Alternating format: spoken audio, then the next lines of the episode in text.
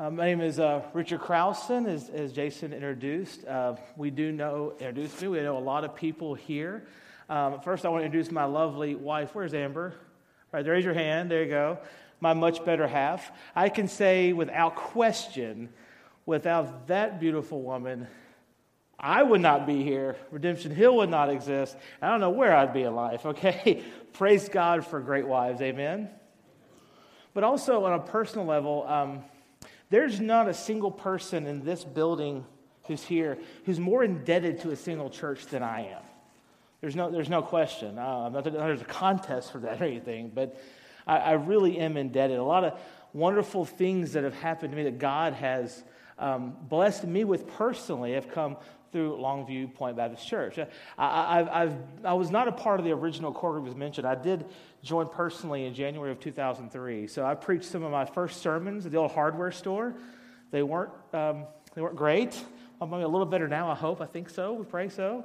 Um, had a lot of great opportunities. Um, I, I, I performed a couple weddings here. I got ordained here. And of course, the greatest thing is I got married in this very building. So it is a huge, huge uh, time for me to be able to preach to you guys because other than Redemption Hill Church, this is the church we're planning in Sioux City, Iowa. Um, I, I, don't love any other congregation more than this one. Um, we've been, we have been um, commissioned twice from this church. Once to go pastor a wonderful church, Crossroads Church in South Haven, and now to go plant in Sioux City. So the history of Richard Krause and Amber Krause with Longview Point is, is vast. And so it's a great honor to be here. But with that comes, I think, a responsibility on my part. When Jason talked to me about coming to preach, I realized I wanted to make sure I did a really good job. so I had about four sermons prepared. This is pretty bad. If Pastors are like this. They first I want to make sure, okay, what if somebody, heaven forbids, goes and preaches something I have prepared? What am I going to do? So I have that ready. And then secondly, I had, I, I, had them ready to see, I wanted to see kind of, as I, as I prayerfully got around in the conference and the tables, what would kind of fit today? What, what would make sense today? And I, I think, I think we were able, the Holy Spirit led me to identify something that I hope can, um, can sort of uh, scratch an itch that I think maybe that he's trying to show us if you have your Bibles, turn to the book of 1 Peter. Book of 1 Peter. Now, I'm going to tell you what I'm going to do, okay? So listen forehand. I'm going to I have three verses I'm going to be anchored in, okay? Three verses. And I'm going to bounce around a little bit, but I'm going to stay in 1 Peter, okay? So I'm going to be in three series of verses, but all in 1 Peter. So just, just bear with me. But at the very end, I promise you I'll bring it all together. Turn to the book of 1 Peter, right after James, right before 2 Peter.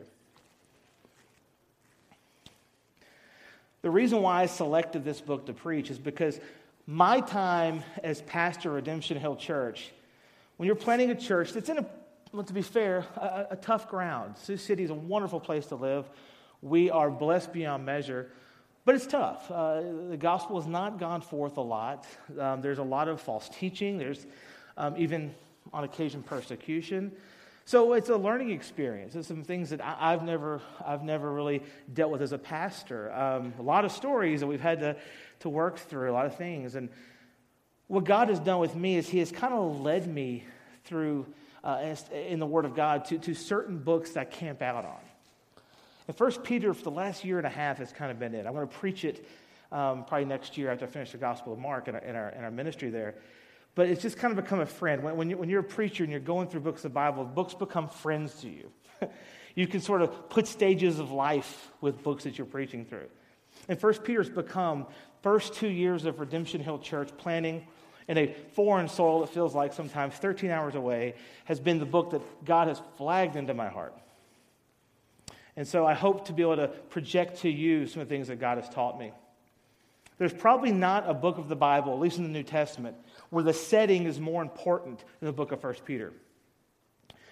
What you have in 1 Peter is you have the church of Jerusalem. That's the audience. Peter is writing, the Apostle Peter is writing a letter to the church of Jerusalem that has been scattered because of persecution. This book falls late first, maybe first century AD. It's about two and a half centuries away from the fall of Rome. Jerusalem is part of this time of the Roman Empire. Rome has passed its apex of influence, meaning it's, it's really huge. It's its largest point in history, but it's past its apex, meaning that morally and its in- influence is starting to wane. What that means is it's big, it's vast, and you can start seeing holes in the crumble of the empire. In Jerusalem, the city, once the apple of God's eye, is just kind of this outpost of the Roman Empire, a one horse town. It once had great influence with various people in the world, particularly with the Jews, but uh, to the Romans who are sweeping through to giant cities all over the Mediterranean, all over the world, Jerusalem doesn't matter. As a matter of fact, Jerusalem was a punishment. When Roman soldiers would, would flee from war, they would send them to Jerusalem as a punishment because Jerusalem was seen an outpost, almost, almost, uh, uh almost out, a, a city, a one horse town no one wanted to go to. But Jerusalem was seen that way also because there's this thing that always happened. See, Jerusalem was the city of the Jews. And the Jews had this, this thing that they, they claimed that there's this Messiah who's going to come and free their people. And for centuries, they, there'd be these candidates for Messiah would pop up, and they, they create a little following, a little almost like a cult, and then they'd be knocked down. The government would shut them down, or they would die, or they'd be killed, or they just get boring, and people would go to the next cult leader. So every generation or so, you would hear stories about, oh, there's somebody else claiming to be the great Jewish Messiah. He's going to come and rescue the Jews, and it, it would disappear. But there's this one that pops up. They say he's from a little town called Bethlehem, Nazareth. Taught great things. He was executed by the Jews and by the Romans. And the followers popped up, like the rest of them. But they said something different about him. They said, This Messiah, one, is the one true Messiah, and two, he is not dead, he is risen. And this little cult they call Christianity started spreading and spreading and spreading all over Jerusalem. And the Jews who held on to their Jewish faith don't like it because they're wrong. They don't believe the Messiah's come. So they begin persecuting the Christians. Now, they're not really killing them. Uh, the Romans will do that a few generations later. But they're chasing them out of their homes.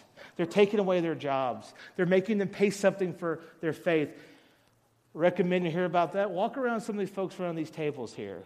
They'll, they'll tell you about that. We've heard stories, haven't we? Goes on today. Being chased out of their homes, paying the price for faith.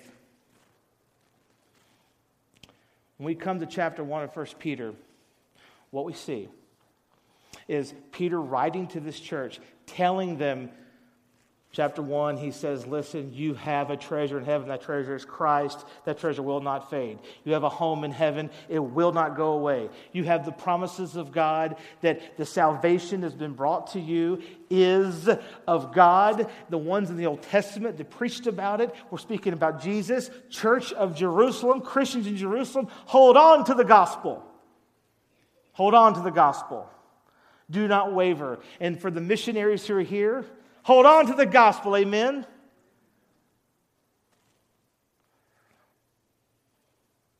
We get to 1 Peter chapter 2, and this is the first set of verses I want to look at.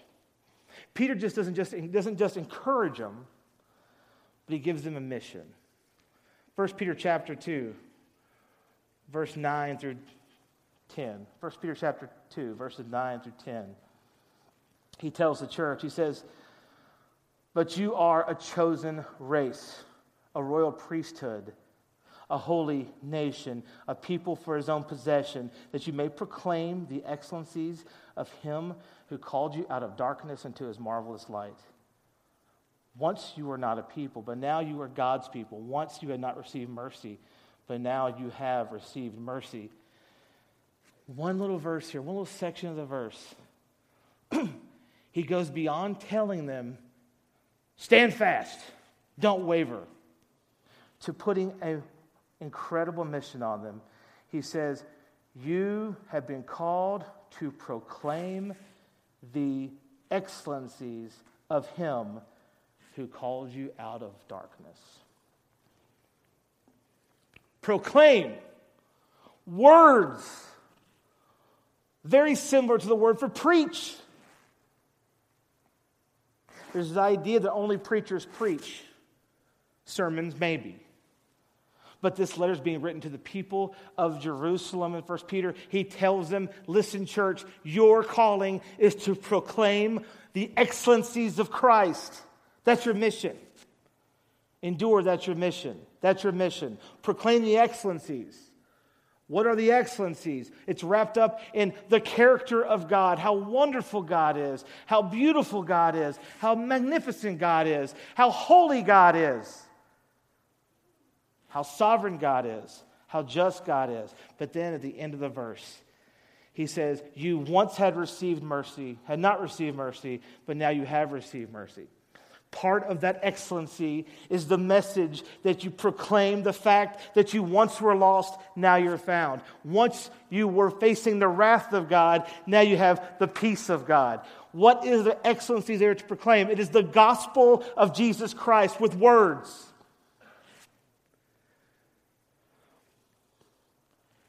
How do you do that? We use words, of course. But as we've come to this conference, we rest assured we have a sovereign and eternal God. God has this way of having thousands of ways to proclaim the gospel. Thousands of ways. We're sitting in the back there. We, we have the one of the gaudy purple and blue sign in the back, the vertical sign. Yeah, um, beautiful, isn't it?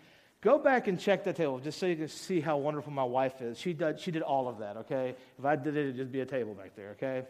Magnificent, all right? And you see our church is about. We'll get into more of that in a second. But like all of you, I went around to these other tables and talked to a lot of the missionaries. And to hear the heartbeat, to hear the heartbeat of people who not only are leaving the comfort of America or the comfort of where they live, but putting themselves not only in the middle of lostness, as Levi shared, but in the middle of grave danger. I pray, but my heart beats because as a pastor, that's what I pray for Redemption Hill, right? We leave it for the gospel. They do it thousands of ways.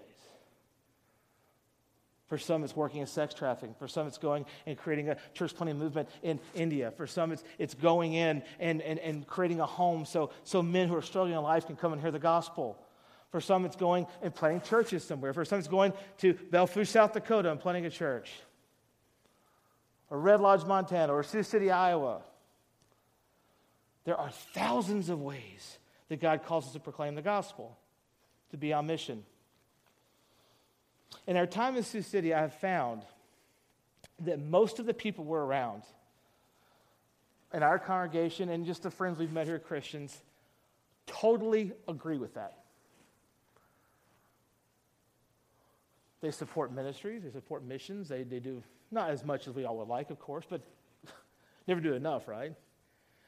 They understand it. They understand the importance of, of international missions and, and helping things like orphanages and, and, uh, and church planters. They understand that. We've been very graciously received by people, not even our own church. But there's something we forget. There's something we forget about missions. And often it is the things that happen between the calls to our missions. Here's what I mean a lot of people pray. A lot of people want to be called by God to go and do incredible things for God. Please do that.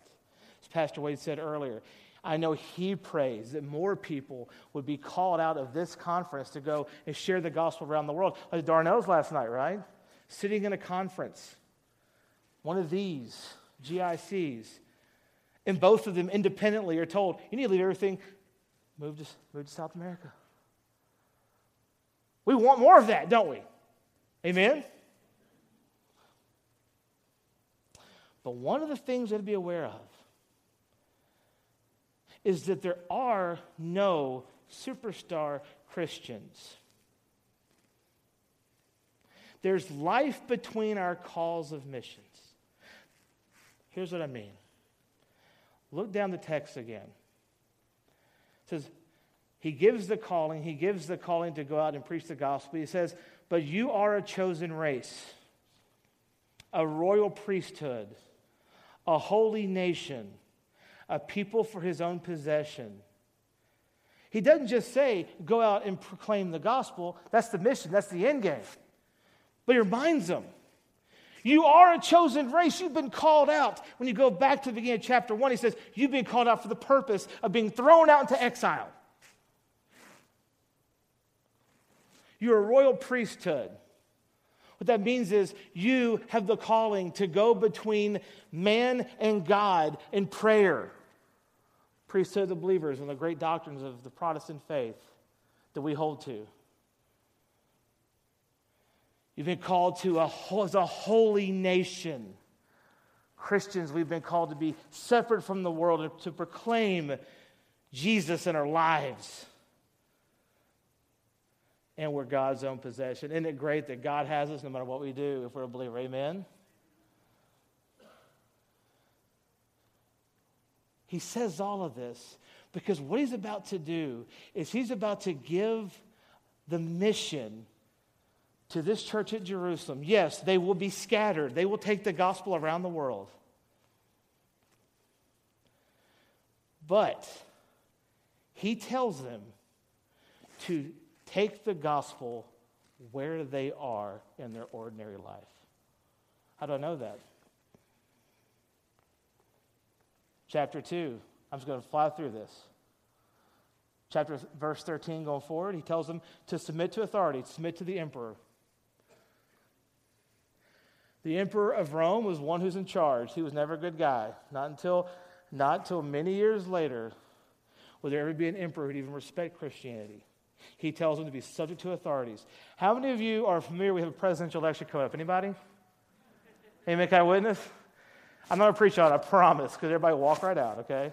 Go on Facebook. You'll learn everything about it, okay? Could you imagine the average Christian in the world we're in? If the president we didn't like or the candidate we didn't like got elected, could we be subject to those authorities? He tells them to honor everyone, to love the brotherhood, to fear God, to honor the emperor. He tells servants, which better applies employees. Love your masters, meaning, meaning when you are an employee to an employer, show respect to them. Chapter 3, he goes down, he says, Wives, love your husbands. Hus- Wives, respect your husbands. Husbands, love your wives. And then at the end of chapter 3, he says, Suffer for the gospel of Christ. In no point in this passage does he say, Living for the gospel begins when you're called to be on missions overseas. Are you called? I pray a bunch of you are called. We were called. We're so thankful. But here's the reality, guys, and I guarantee missionaries who agree with this. What you do now will most likely what you'll do there. Met a lot of people who say, Oh, I'll be a great evangelist when I go to Africa.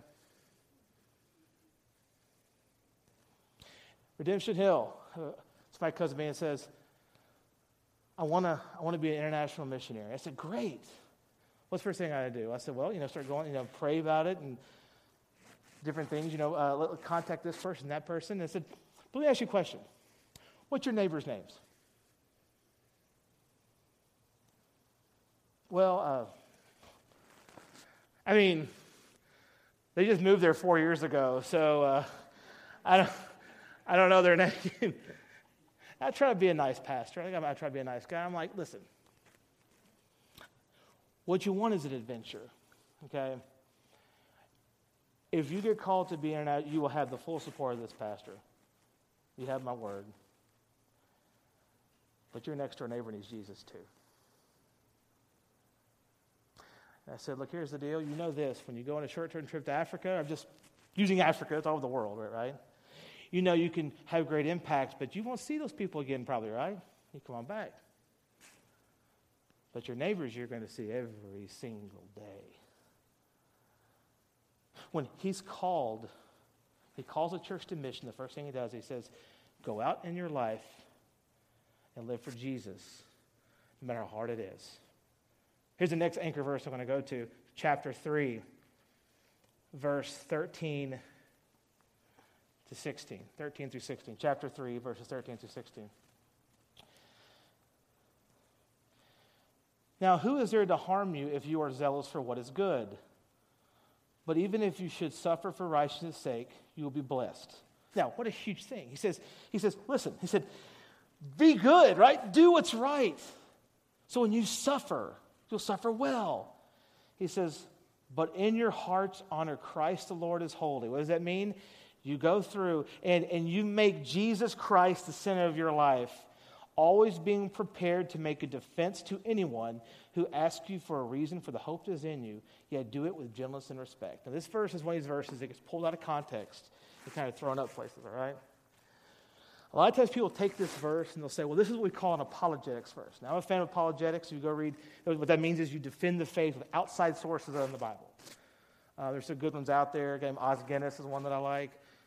Josh McDowell, Hank Hanegraaff, a lot, lot, of good people that, that edify, the, edify the church, okay? But we take this and say, okay, we need to defend the faith with outside sources because we need to give evidence for the hope lies within us. That's not what that verse is saying, guys. What it's saying is this the evidence of the hope that lies within you is the fact that when you suffer, you still can maintain Christ as holy in your heart. It means that even when the emperor or federal government doesn't like who we are, doesn't like what we teach, doesn't like what we stand for, we still hold Christ as holy. That in the face of families that are being disintegrated and marriages being redefined, husbands will love their wives and wives respect their husbands.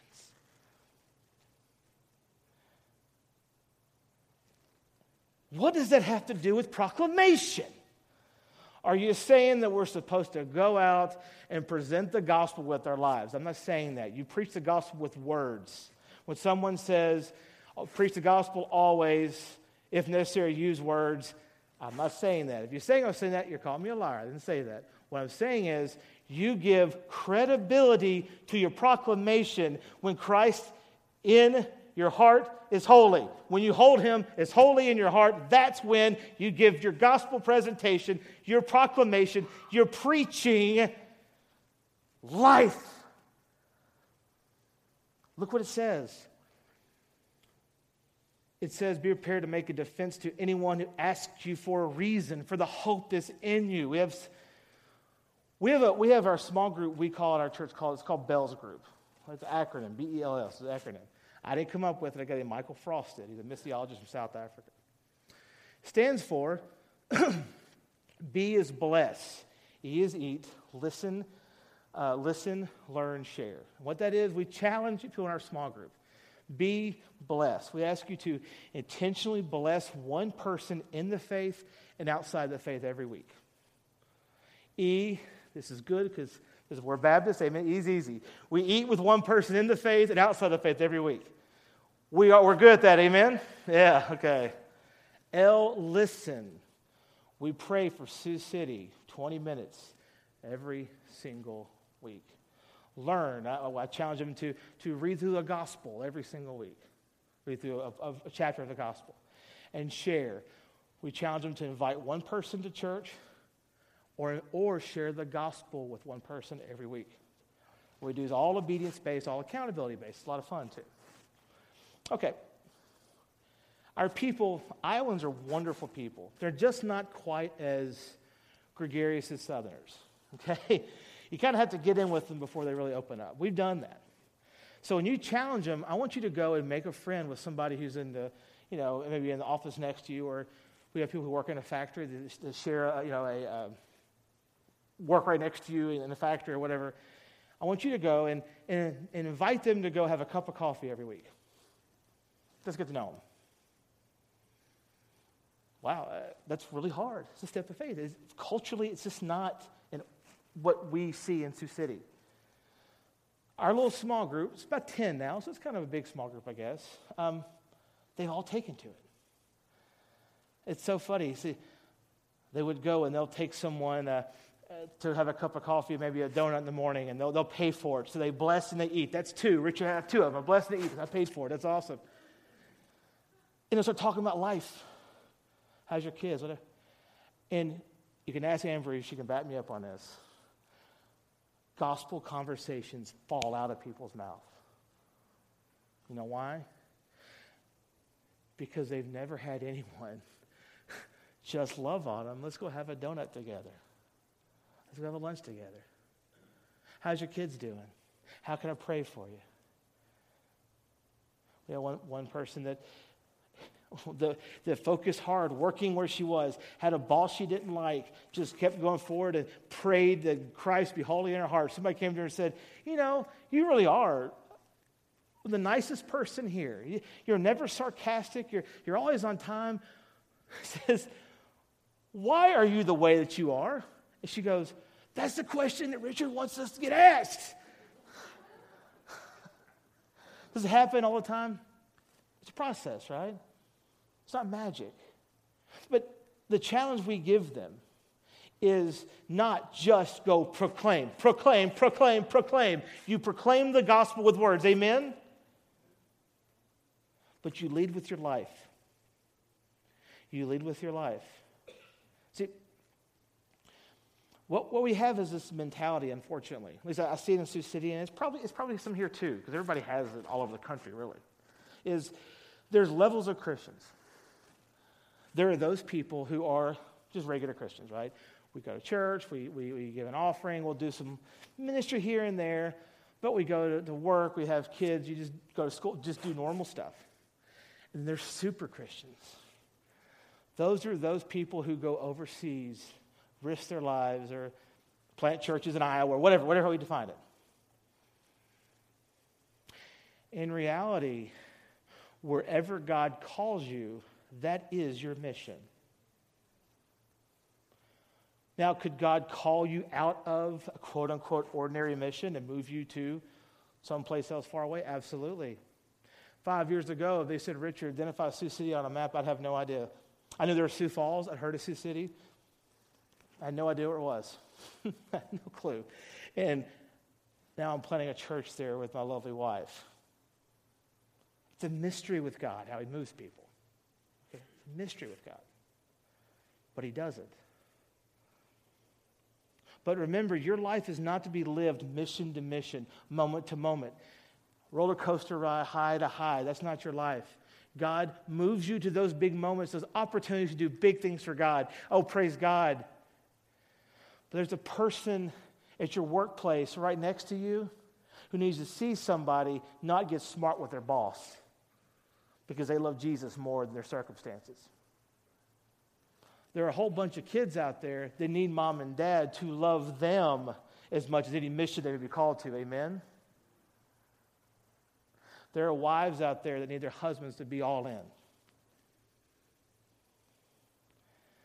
Which opens the door for the proclamation of the gospel. Now, there's probably going to be some reaction and say, well, what you're, what you're saying is, is that you're kind of calling us to like this ordinary life. Well, kind of, maybe a little bit. But turn with me to the book, First Peter chapter 4, verse 12. Now, if you go read 1 Peter, what you'll see, uh, as mentioned before, is that the proclamation of the gospel, the proclamation of the gospel has been intertwined with everyday life. It says this 1 Peter 4 12, going forward, 4 12 through 17. Beloved, says beloved, it means the church.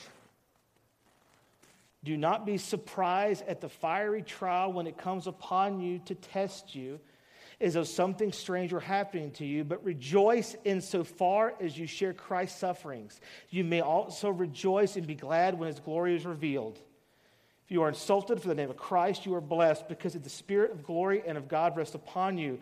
But let none of you suffer as a murderer or a thief or an evildoer or a meddler. Yet if anyone suffers as a Christian, let him not be ashamed, but let him glorify God in that name. The context there are people in Jerusalem who are staying in Jerusalem, facing intense persecution. Understand this I am no conspiracy theorist. But it is very possible in the next 50 years we could look a lot like Jerusalem. Where we will stay here, some of us, some will go, many will stay. And the expectation for us will be to suffer well. It is now. We have people in our church who proclaim the gospel and are told they can't or lose their job. That's happened to somebody. There are people who are told where we live, religion and politics are off limits. Which throws the first, first Amendment out the window. So they have to, with the context of life, live in such a way, pray in such a way, go to God in such a way, where their light shines to where you live a questionable life. Let ask you a question questionable life. Would you ever want to be told you have a questionable life? That's a negative, isn't it? That person's questionable. That's usually a negative, right? But as Christians, we want a questionable life. We want someone to say, What makes you the way that you are? And you're able to say, Oh, just one thing Christ is holy in my heart. That's why I can suffer well. That's why I can endure, because of Christ. Understand this there are many places in this world where that's how they have to go about their life. At least a couple things. One, let's praise God for the openness that we do have of the gospel in this country. You can go tell someone about Jesus and not be thrown in jail. Always amen that, right? But secondly, yesterday Pastor was talking to everybody. He said he wanted a lot of people to be raised up to be called out to mission all over the world. Amen, right? If all of you get called out to go move wherever to preach Jesus, we want that. Some of you are going to be here, though. Some of you may be called away. Some of you may be called to Africa or to Asia. Some of you may be called to, to be stuck at, a, at Westlake Mall when, when terrorists are coming in to attack. Some you may be called to start a home for, for men who need to be discipled. Some of you may be going called to, to help refugees know about Jesus, to help end sex trafficking all over the world, to plant a church in a Midwest city you've never been to before.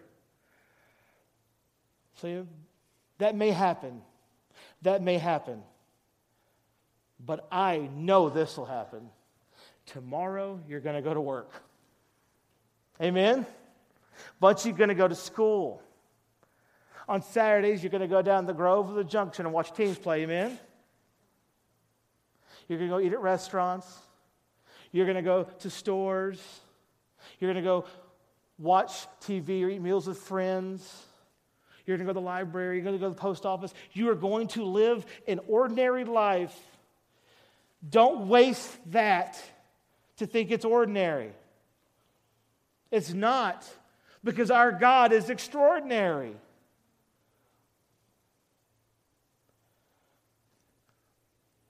Leverage your life. You don't need, listen, be called overseas if God calls you. But you've been called to be holy. You've been called by God as His own possession. That calling is enough to tell people about Jesus.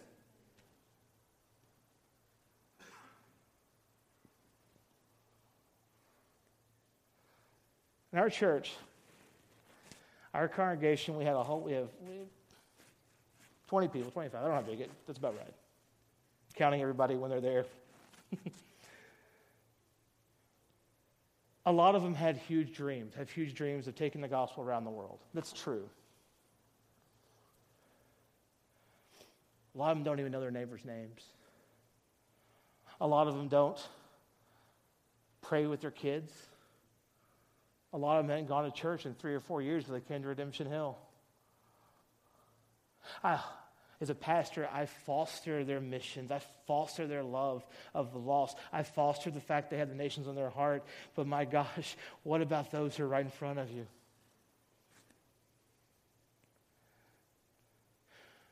Sioux City has, we're the third Baptist church in Sioux City. There's a lot of churches.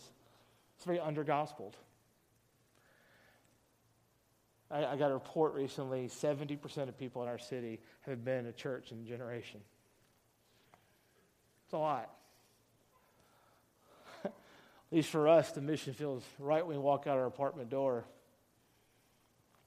Stats for Hernando are, are more encouraging, there's no question. A few years ago, it says that half the people in the state of Mississippi do not go to church anywhere. I don't know what is Hernando, give or take that, I'm sure. Here's what that means, guys. When you come to these conferences, remember the people who are on these walls, I mean, they are awesome. I mean, they, I, I can't even describe, I, I'm, I am enthralled by what they do. Please understand that.